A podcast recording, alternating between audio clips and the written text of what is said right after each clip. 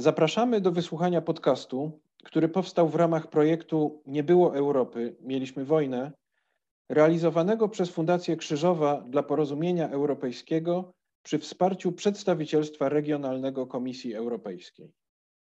Ja nazywam się Robert Żurek, jestem historykiem i dyrektorem zarządzającym Fundacji Krzyżowa. Zapraszam na rozmowę z panią profesor Anną Wolf-Powęską, historyczką idei, wieloletnią dyrektorką Instytutu Zachodniego w Poznaniu. W trakcie rozmowy spróbujemy odpowiedzieć na pytania, jak II wojna światowa zmieniła nasz kontynent i na ile jej skutki wciąż jeszcze wpływają na rozwój Polski, Niemiec i Europy.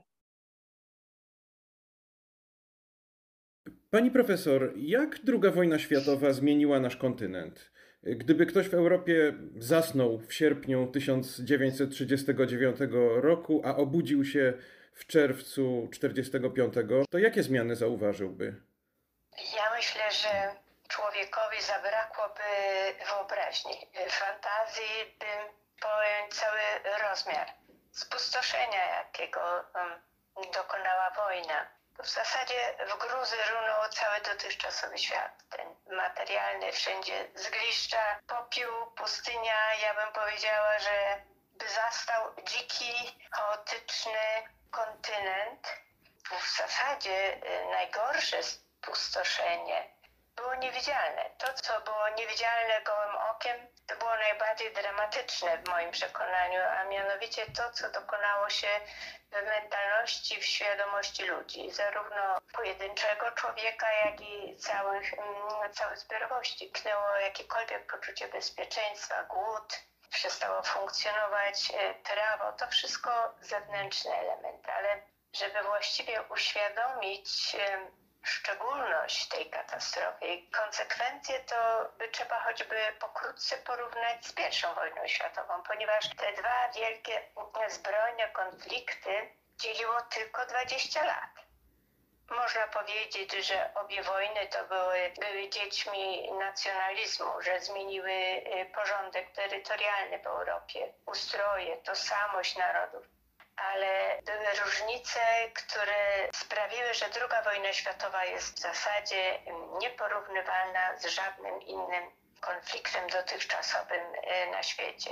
W zasadzie można powiedzieć, że po 1945 roku nic już nie było takie samo. Ja powiedziała, że brutalność e, tej wojny, barbarzyństwo pokazało w XX wieku ogromną przepaść między rozwojem cywilizacyjnym Europy, świata, do czego zdolny był ludzki umysł, osiągnięcia, jednocześnie barbarzyństwem ludzkim, bo ta wojna, jej okrucieństwo, sposób prowadzenia walki, czy w zasadzie techniki uśmiercania, można powiedzieć, że one pokazały kres tego, co ludzkie bo z jednej strony okazało się, że y, ludzie, narody były zdolne do wielkiego bohaterstwa, ale też pokazały, do czego do jakiego barbarzyństwa może posunąć, posunąć człowiek. Co człowiek człowiekowi, jak powiedziała naukowska, może, może zrobić, uczynić. Y, ja myślę, że ta nieporównywalność polega też na tym, że to była wojna totalna. Ona zostawiła konsekwencje i następstwa we wszystkich dziedzinach życia. Nie było, y, nie było żadnej płaszczyzny życia narodów, człowieka, którego by wojna nie dotknęła. Poza tym to była wojna totalna w sensie totalnego terroru, totalnej mobilizacji, propagandy, ale przede wszystkim też technik walki. To, co 20 lat wcześniej było y, najważniejsze na wojnie, to znaczy rzucało się w oczy fronty, klasyczne formy walki, pola bitwy, linie frontu. To wszystko straciło na znaczeniu, bo na pierwszym miejscu znalazły się pojęcia nowe dotąd w słownictwie międzynarodowym i potocznym nieznane, mianowicie zbrodnia przeciwko ludzkości, ludobójstwo, eksterminacja, obozy śmierci, łapanki, egzekucje. Pojawił się wróg rasowy. Jak powiedziałam, techniki zabijania zmieniły się im dalej na wschód, tym gorzej, a poza tym Jeszcze w I wojnie światowej, a więc dwie dekady wcześniej, poległy żołnierz był uznawany za męczennika, za bohatera. Witano go jak bohatera, kiedy wracał z frontu i usiłowano nadać jego śmierci jakieś znaczenie, bo on umierał dla ojczyzny. Po II wojnie światowej już nie mówiono o zwycięzcach i pokonanych, ale mieliśmy do czynienia ze sprawcami i ofiarami. Ofiara zagazowana, torturowana. Przede wszystkim ginęli cywile, a więc to jest ta zasadnicza różnica, ale też y, wszystkie konsekwencje po 1945 roku były inne, szczególne, diametralnie różne od tego, co było po I wojnie światowej, a mianowicie polityczne, gospodarcze i społeczne. A, a więc tu mamy odrębność wschodu i zachodu Europy i świata, ponieważ starano się uniknąć błędów, które popełniono po I wojnie światowej, ale nie wszystkich udało się uniknąć, a więc świat został skonstruowany jako bipolarny. Dwa wrogie obozy, nie byli sojusznicy y, zantagonizowani. Mieliśmy do czynienia z dwoma totalitaryzmami, nazistowskim i stalinowskim. Ale 1945 rok zmienił wszystko, ponieważ Armia Czerwona, która wyzwalała wschodnią część Europy, w zasadzie w tych krajach pozostały.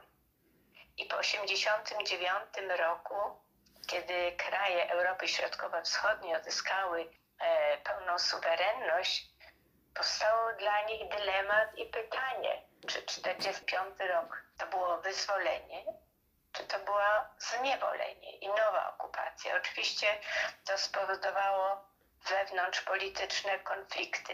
E, ale wracając do tych konsekwencji politycznych, to też e, mocarstwa zwycięskie wyciągnęły wyciągnęły zasadniczy wniosek.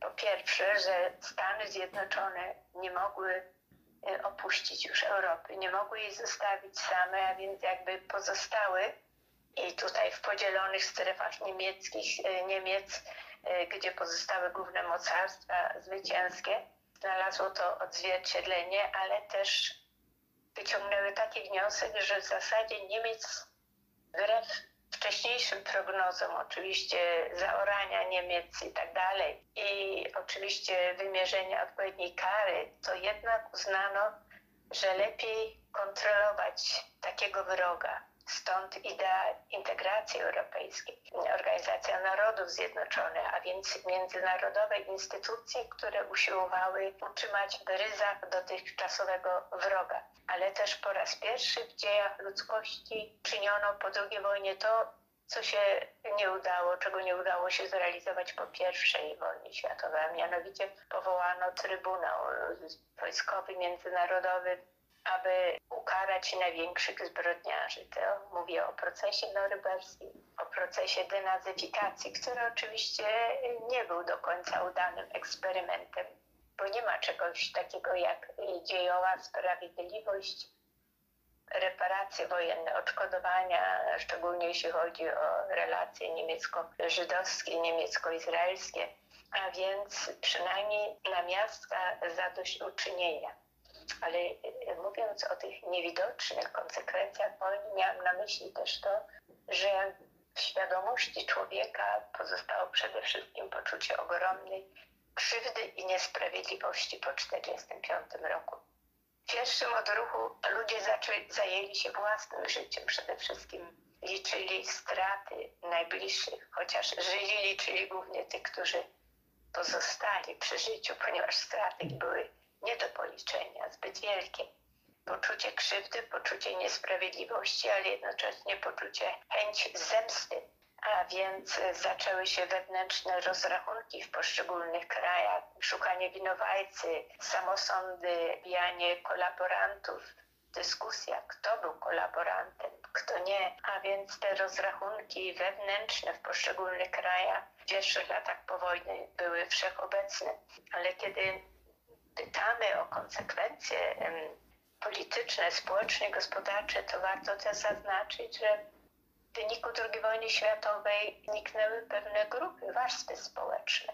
przynajmniej w krajach, w których mieliśmy do czynienia ze zwierzchnością radziecką, a mianowicie kryterium klasowe spowodowało, że wyeliminowano e, warstwę arystokracji w Polsce, ziemiaństwa. Powstały kraje, w których dominującą grupą miała być klasa robotniczo-chłopska.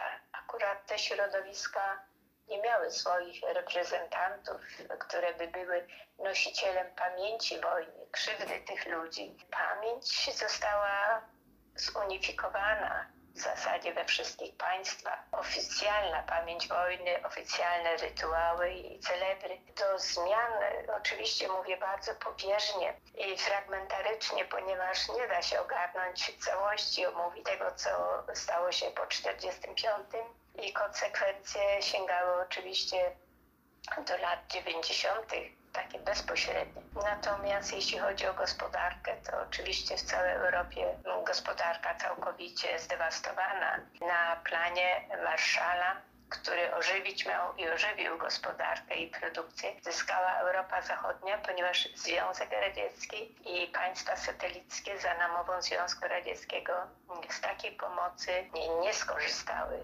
Tak więc mieliśmy przez 40 lat do czynienia nie tylko z konfrontacją ustrojów politycznych e, demokracji zachodnich i tak zwanych e, republik ludowych na wschodzie Europy, ale także zasadniczą różnicą gospodarek. Gospodarka planowa, która zbankrutowała w końcu, gospodarka wolnorynkowa na zachodzie, co przyczyniło się do bardzo szybkiego cudu gospodarczego w Niemczech Zachodnich, co oczywiście miało swoje różne, różne reperkusje. Pani profesor, bardzo serdecznie dziękuję za ten kompleksowy y, wykład wręcz i, i, mm, takie przedstawienie całego zestawu e, skutków II wojny światowej. Proszę pozwolić, że e, zatrzymam się, czy, czy, czy może podejmę jeszcze jeden e, temat, mianowicie zmiany granic. Ten fenomen dotknął bardzo mocno Polski i Niemiec. Polska straciła blisko połowę swojego przedwojennego terytorium i musiała zintegrować się ziemie otrzymane od Niemiec to była jedna trzecia nowego terytorium państwowego. Niemcy stracili blisko jedną czwartą swojego przedwojennego terytorium, głównie na rzecz e, Polski. Miliony Niemców musiało opuścić e, swoje domy i zacząć życie w nowych e, warunkach. Dzisiaj chyba nie zdajemy już sobie sprawy z tego, jak bardzo te zmiany terytorialne te i, i związane z nimi masowe migracje wpłynęły na powojenną rzeczywistość Polski, Niemiec, jak bardzo ukształtowały nasze społeczeństwa, prawda? Tak, to było e, zasadnicze źródło konfliktu między Niemcami. Mówię tutaj o Republice Federalnej Niemiec, a Polską Republiką Ludową, ale nie tylko, bo w zasadzie e, pewne reperkusje e, w myśleniu mamy do dzisiaj. Natomiast zmiana granic i przesunięcie Polski ze wschodu na zachód było źródłem podstawowego właściwie konfliktu, antagonizmu między dwoma krajami. I tutaj y, powiedziałabym, że y, trzeba by spojrzeć z dwóch punktów widzenia ta sytuacja nieuznania ostateczności granicy na Odrzejnysie wiązała się oczywiście też z tak zwanymi wypędzeniami, czy jak ja mówię, przymusowymi wysiedleniami, ponieważ brak traktatu pokojowego w przeciwieństwie do I wojny światowej spowodował między innymi, że Niemcy nie pogodziły się z tą zmianą granic. Dominowała, obowiązywała do 1990 w zasadzie roku doktryna że Niemcy istnieją w granicach 1937 roku. 9 milionów Niemców musiało opuścić swoją dotychczasową ojczyznę i w samym pojęciu ziem zachodnich i północnych i fakcie wypędzenia w formułowaniu pojęć widzimy zasadniczą różnicę. Niemcy mówili o wypędzeniu, chcąc niesłusznie podkreślić element bezprawia, bo przecież zapis ten znajdował się w układzie pocztamskim. Polacy mówili o wysiedleniach przymusowych tereny, które Polska przejęła, Niemcy nazywali ziemiami utraconymi pod tymczasową polską administracją w pierwszych latach, mm, niemieckim wschodem, natomiast dla Polaków były to ziemie odzyskane. Ziemie na początku nazywane postulowane, ziemie odzyskane, czy ogólnie neutralnie ziemie północne i zachodnie. Tu te reperkusje w zasadzie mamy do dnia, do dzisiaj. Jeżeli spojrzymy z perspektywy y, polskiej, to tutaj mamy przede wszystkim kwestię integracji, zintegrowania ludności przesiedlonej z Kresów Wschodnich na te tereny, tak zwanej polonizacji, ale całej kwestii stosunku do dziedzictwa niemieckiego. To był proces długi, który trwa do dzisiaj, ponieważ e, no, Niemcy przede wszystkim zorganizowani w związkach przesiedleńczych, które miały, dominowały przez 40 lat, otrzymywały ogromne środki finansowe, wsparcie z, z budżetu państwowego. Funkcjonariusze tych związków przesiedleńczych nie, niezwykle agresywni, e, którzy no, byli też e, ci członkowie Związku Przesiedleńczych ważnymi wyborcami, głównie partii chadeckich w Niemczech, a więc władze liczyły się z nimi. Z drugiej strony, jeżeli spojrzymy na ich e, resentymenty i przywiązanie, to można zrozumieć, że oni utracili swoją, swój dom, swoją ojczyznę. Ale wiązali Niemcy ten fakt z 45 rokiem, a nie z 33. Nie szukali źródeł tego faktu. Z przejęciem władzy przez Hitlera i całą polityką III Rzeszy, tak samo jak nie pamiętali o tym, że ci, którzy zajęli ziemię zachodnie, także utracili swoją ojczyznę.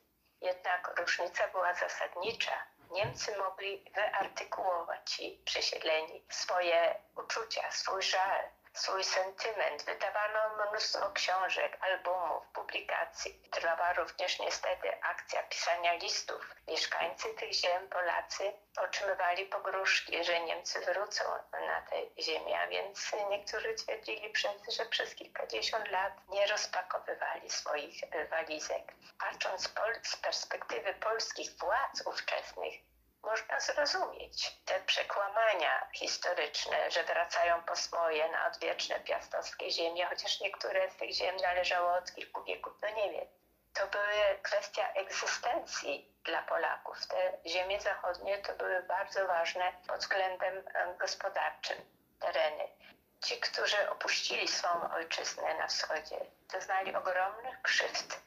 E, trafili na teren kulturowo dla nich obcy. To była głównie głównie mieszkańcy wsi, zetknęli się z inną wiarą, zetknęli się z inną kulturą i cywilizacją. Dlatego bardzo często, przynajmniej w tym pierwszym okresie, dochodziło do niszczenia tego, co zastali. Zetknęli się nieraz z luksusowymi wyposażeniami i mieszkań, których nie znali. Weszli w zasadzie w ciepłe pościele, które opuścili Niemcy, a więc rodzaj odreagowania za własne krzywdy na przedmiotach, ale też jeszcze raz wracam do strony niemieckiej, mówię o źródle e, antagonizmu, to przede wszystkim lata 50. To konferencja ministrów kultury bodajże w 56 roku ustanowiła Ostkunde jako ważny element edukacji niemieckiej. Wiedza o wschodzie, pielęgnowanie tej wiedzy. Poza tym karta wypędzonych z 1950 roku była dokumentem, z którym naprawdę trudno było pogodzić się. Tam mówiono o prawie do stron ojczystych jako prawie danym od Boga, a więc tego to było nie do zaakceptowania, więc na tej linii oficjalnej, ale też między społecznościami i narodami resentymenty, konflikt był podsycany właśnie przez zmianę granic. Wprawdzie traktat z grudnia 1970 roku o podstawach normalizacji ulował nieco stosunki polsko-zachodnio-niemieckie, to jednak dopiero traktat o ostatecznym uznaniu granic z 14 listopada 1990 roku, a więc w tym roku będziemy obchodzili 30. rocznicę tego uznania ostatecznego granic przez Zjednoczone Niemcy, można powiedzieć, że problem przestał istnieć, chociaż prowadzone są nadal badania nad stosunkiem już w tej chwili pokolenia, które nie pamięta wojny, które ziemię zachodniej, północnej traktuje jako swoją ojczyznę, bo tam zostali urodzeni, tam są zadomowieni. Dzisiaj przychodzi łatwiej potraktowanie tego terenu, tego obszaru jako wspólnego, można powiedzieć, europejskiego dziedzictwa, tego elementu konfliktu już nie widzę w tym przypadku. Pani profesor, widzimy, że mimo iż od zakończenia II wojny światowej minęło już ponad 70 lat, to jej skutki ciągle jeszcze mają wpływ na politykę, na relacje międzynarodowe. E, widzimy, że toczy się spór o reparacje, o polski pomnik, czy też pomnik polskich ofiar w Berlinie. Ale ja chciałem Panią zapytać o te głębsze y, skutki psychiczne, duchowe, na ile my je wciąż jeszcze odczuwamy jako ludzie, Europejczycy, Polacy, Niemcy, może nie zdając sobie z tego sprawy, mm, na ile, na ile to, co przeżyliśmy, to o czym pani tak przejmująco mówiła w pierwszej y, wypowiedzi, y, na, na ile to jeszcze wciąż kształtuje naszą tożsamość? Mogę powiedzieć z własnej osobistej perspektywy i mogę powiedzieć, lektury, obserwacji otoczenia, czy krajowego, czy międzynarodowego. Są oczywiście prowadzone regularnie badania nad stanem świadomości, mówię tutaj o relacjach polsko-niemieckich, ale też zasadnicze są różnice międzynarodowe. Przede wszystkim to dzisiaj aktualna polityka i relacje z Niemcami rzutują na stan świadomości decydującym dla mnie faktem jest, że nie ma już dzisiaj uczestników wojny i świadków wojny. Ostatni powstańcy, ostatni żołnierze, ale to są już ludzie w tym wieku, którzy nie mają żadnego wpływu na kształtowanie świadomości. Także powstałe mity wojny zasadzie zamieniają się wojny mitów. I to jest bardzo niepokojące, ponieważ wszystkie media pamięci one nam pozostały. Ta pamięć wyraża się przy różnych symbolach, świętach pamięci, pomnikach, muzeach, nazwach ulic, filmach, e, podręcznikach szkolnych, literaturze popularnej, naukowej, pomnikach, miejscach kaźni, a więc gdzie są rozsiane na ziemi polskiej, także niemieckiej obozy koncentracyjne, które są miejscem edukacji. Czy takie miejsca jak, jak Krzyżowa, które mają uczyć. Niepokoi mnie e, wiele spraw, a przede wszystkim to, że skazani jesteśmy w tej chwili na przekaz tej historii z drugiej ręki, prawda? Co stwarza pułapkę, niebezpieczeństwo manipulacji tą naszą pamięcią, która w rękach polityków zamienia się właśnie E, walkę mitów i ten, kto jest u władzy, decyduje o tym, jakich bohaterów wymienić na co koła, który w szkole zmienić. E, dla mnie ciągle element edukacji, to co robi taka instytucja jak Fundacja Krzyżowa, jest dla mnie bardzo ważne. Ale muszę powiedzieć, obserwując podręczniki szkolne, nie tylko w Polsce widzę ogromne zaniechania. Kiedyś Instytut Brunszwiku, który zajmuje się podręcznikami szkolnymi, przeprowadził badania podręczników w różnych krajach europejskich, podręczników dotyczących historii Europy. I wniosek był jednoznaczny. To było chyba z 10 lat temu. Nie wiem, czy dzisiaj sytuacja się poprawiła. Nie potrafimy pisać historii Europy. Autorzy piszą historię z perspektywy wyłącznie narodowej. Nie zapominajmy, że obie wojny były wojnami światowymi.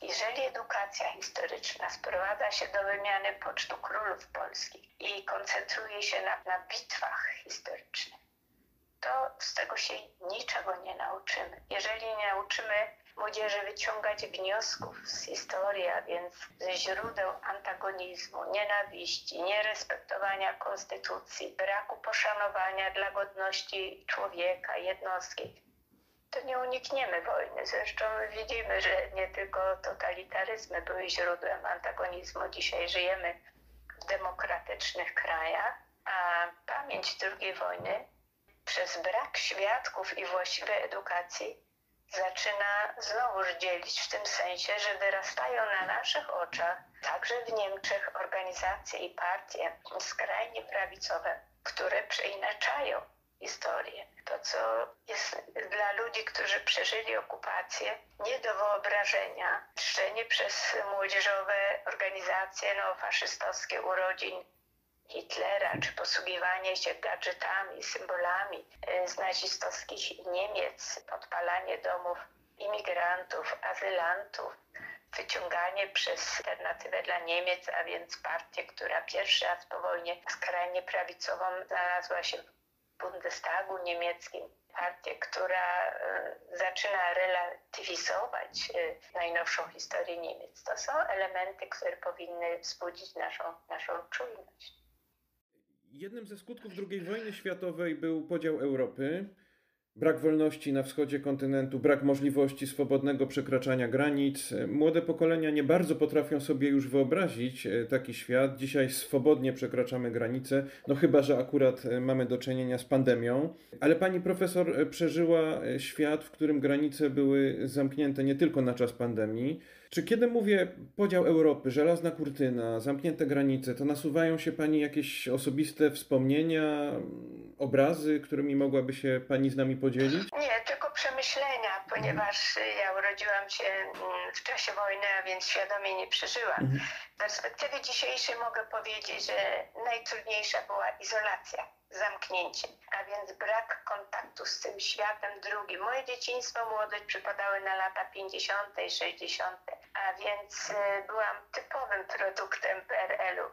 Nie znałam innej rzeczywistości, nie było wiedzy.